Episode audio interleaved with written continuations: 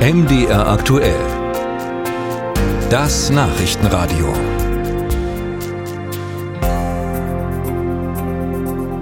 Schon im Koalitionsvertrag ist die Heizungswende vereinbart, also das Projekt, um das zurzeit so erbittert gestritten wird. Danach sollen ja bis auf wenige Ausnahmen ab 2024 keine Öl- und Gasheizungen mehr neu eingebaut werden, sondern nur neue Heizungen, die mit mindestens 65 Prozent erneuerbaren Energien betrieben werden. An dieser Reform gibt es inhaltliche Kritik und außerdem streitet die Ampelkoalition über den Zeitplan.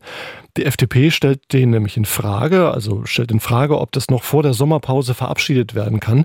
Und vielleicht ist das Gesetz in der gegenwärtigen Fassung auch rechtlich problematisch. Das kann ich jetzt besprechen mit Ferdinand Kirchhoff, dem ehemaligen Vizepräsidenten des Bundesverfassungsgerichts. Ich grüße Sie. Guten Tag. Ist dieses GEG, also das Gebäudeenergiegesetz, schlampig gemacht? Ich würde nicht sagen, dass es schlampig gemacht ist.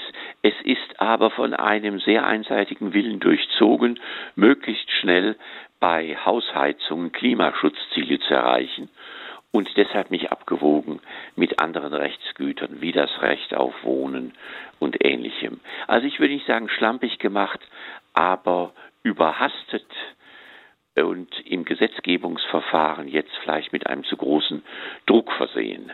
Was ist jetzt der verfassungsmäßige Einwand Ihrerseits? Es sind Einzelregeln, äh, gegen die man verfassungsmäßige Einwände haben, erheben muss.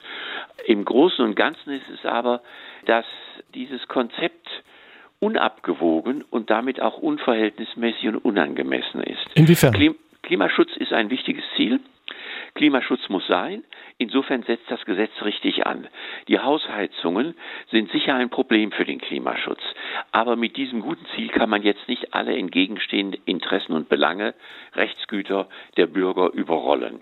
Also, jedermann hat ein Recht auf Wohnen. Und in Mitteleuropa geht das nur, wenn die Wohnung geheizt ist im Winter.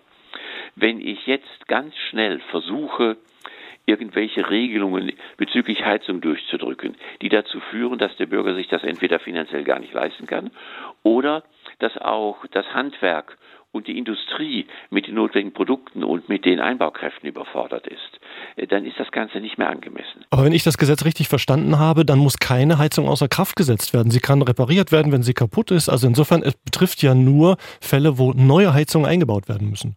Es betrifft Fälle, die in neue Heizungen eingebaut werden müssen, aber es betrifft auch Fälle, wo eine Heizung eben nicht mehr funktionsfähig ist. Also die Vorstellung, man könnte jetzt äh, uferlos reparieren und die alte Heizung zur reparierten Heizung erklären, das geht nicht. Und wenn ich eine neue Heizung einbaue und die mit erheblichen Auflagen versehe, die finanzträchtig sind, denken Sie nur an die Wärmepumpe. Wenn ich nur bestimmte Techniken vorschreibe und die anderen rauslasse, äh, dann ist das sehr wohl ein Thema dafür.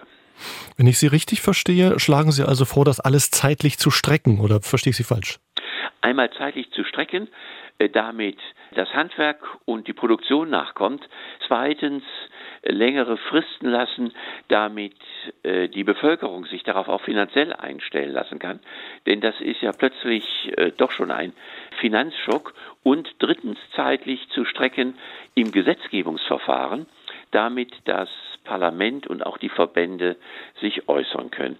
Aus der Zeitung habe ich entnommen zum Beispiel, dass am Donnerstag vor Ostern den zuständigen Verbänden der Gesetzentwurf zugeleitet worden ist zur Stellungnahme und am darauffolgenden Dienstag bereits der Gesetzentwurf im Umlauf war. Mhm. Das heißt, die Stellungnahmen sind wohl wenig gewürdigt worden und in einen Gesetzentwurf zum Ausgleich der Interessen eingearbeitet worden. Mhm. Jetzt sagen aber viele Klimafachleute, und ich meine jetzt nicht Aktivisten, sondern Fachleute, Wissenschaftler, ja. wir haben keine Zeit mehr, also nicht die Zeit, die wir vorher gehabt hätten, als Kanzlerin Merkel und der damalige Wirtschaftsminister Altmaier nichts getan haben.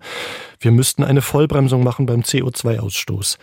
Sie sagen aber trotzdem, wir sollten uns die Zeit nehmen, trotz allem? Ja, Klimaschutz ist kein absolutes Ziel, was alles überrollt, sagte ich am Anfang. Und das gilt auch hier. Man muss sich da die Zeit nehmen, dass das verträglich, finanzierbar für die Bevölkerung durchgeführt werden kann und nicht, dass das mit enormem Druck äh, durchgepeitscht wird äh, von Leuten, die meinen, sie müssten bestimmte Frist einhalten, sonst geht die Welt unter. Ist das eigentlich nur in Anführungsstrichen ein Einwand Ihrerseits oder würden Sie so weit gehen und sagen, das Bundesverfassungsgericht würde dieses Gesetz als verfassungswidrig einstufen? Also einzelne Regelungen bin ich mir ziemlich sicher, dass dort ein verfassungsrechtlicher Ansatzpunkt ist, zu sagen, so geht das nicht. Ich möchte natürlich nicht jetzt die Arbeit meiner ehemaligen Kollegen prognostizieren, was sie dann sagen würden. Sie bemängeln, dass der Gleichheitsgrundsatz äh, verletzt ja. werde durch das Gesetz. Können Sie das erläutern? Ja, da gibt es zwei Bereiche. Einmal diese Vorschrift, äh, dass Wohnungsinhaber oder Eigentümer ab 80 nichts mehr für den Klimaschutz tun müssen. Es ist sicher richtig, dass man sich auch um die ältere Bevölkerung kümmert und um deren Sorgen. Aber wenn Heizungen CO2 ausstoßen, ob der Inhaber 79 oder 80, ist doch völlig egal. Und irgendwie ein Sachgrund dann gerade bei über 80-Jährigen das nicht zu fordern, ist für mich nicht ersichtlich. Und das Zweite im Gesetz ist, das Gesetz ist ja sehr kompliziert, mhm. aber ist durchaus angelegt, dass bestimmte Behörden und öffentliche Stellen von dieser äh, Umbaupflicht oder Andersausstattungspflicht befreit werden. Und das kann ich nun gar nicht verstehen. Der Staat mit seinen ergiebigen Steuerquellen, dem kann man doch nicht Armut bescheinigen und sagen, dann verzichten wir auf CO2-Einsparung. Also Gleichheitsgrundsatz wird verletzt. Interessant finde ich auch, dass jetzt gerade an diesem Wochenende äh, ausgerechnet der Direktor des Potsdam Instituts für Klimafolgenforschung, Ottmar Edenhofer, Ihnen quasi sekundiert und einen komplett neuen Anlauf für das Heizungsgesetz fordert. Er empfehle eine andere Methode, nämlich den Zertifikatehandel mit Emissionsobergrenzen beim Heizen sofort arbeiten zu lassen. Das sei klüger als die Verbots- und Gebotspolitik. Was halten Sie von diesem Vorschlag?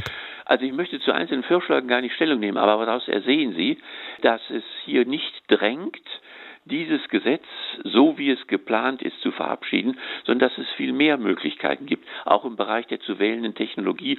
Es ist ein Gesetz, was sehr eindimensional ist und mit ungeheurem Druck arbeitet. Und in einer Demokratie werden Probleme, gerade wenn sie so existenziell für den Bürger sind, ausdiskutiert. Es wird erwogen, vor allem im Parlament, in der öffentlichen Meinung. Deshalb ist die Schnelligkeit jetzt auch ein bisschen für die Initianten ein Weg, die gesamte Breite der möglichen Lösungen hintanzustellen. Das ist nicht gut in der Demokratie. Ferdinand Kirchhoff war das, der ehemalige Vizepräsident des Bundesverfassungsgerichts über die Mängel am GEG, e also dem Gebäudeenergiegesetz, hier bei uns im Interview. Danke für Ihre Zeit. Gerne geschehen, Herr Gries. Auf Wiederhören.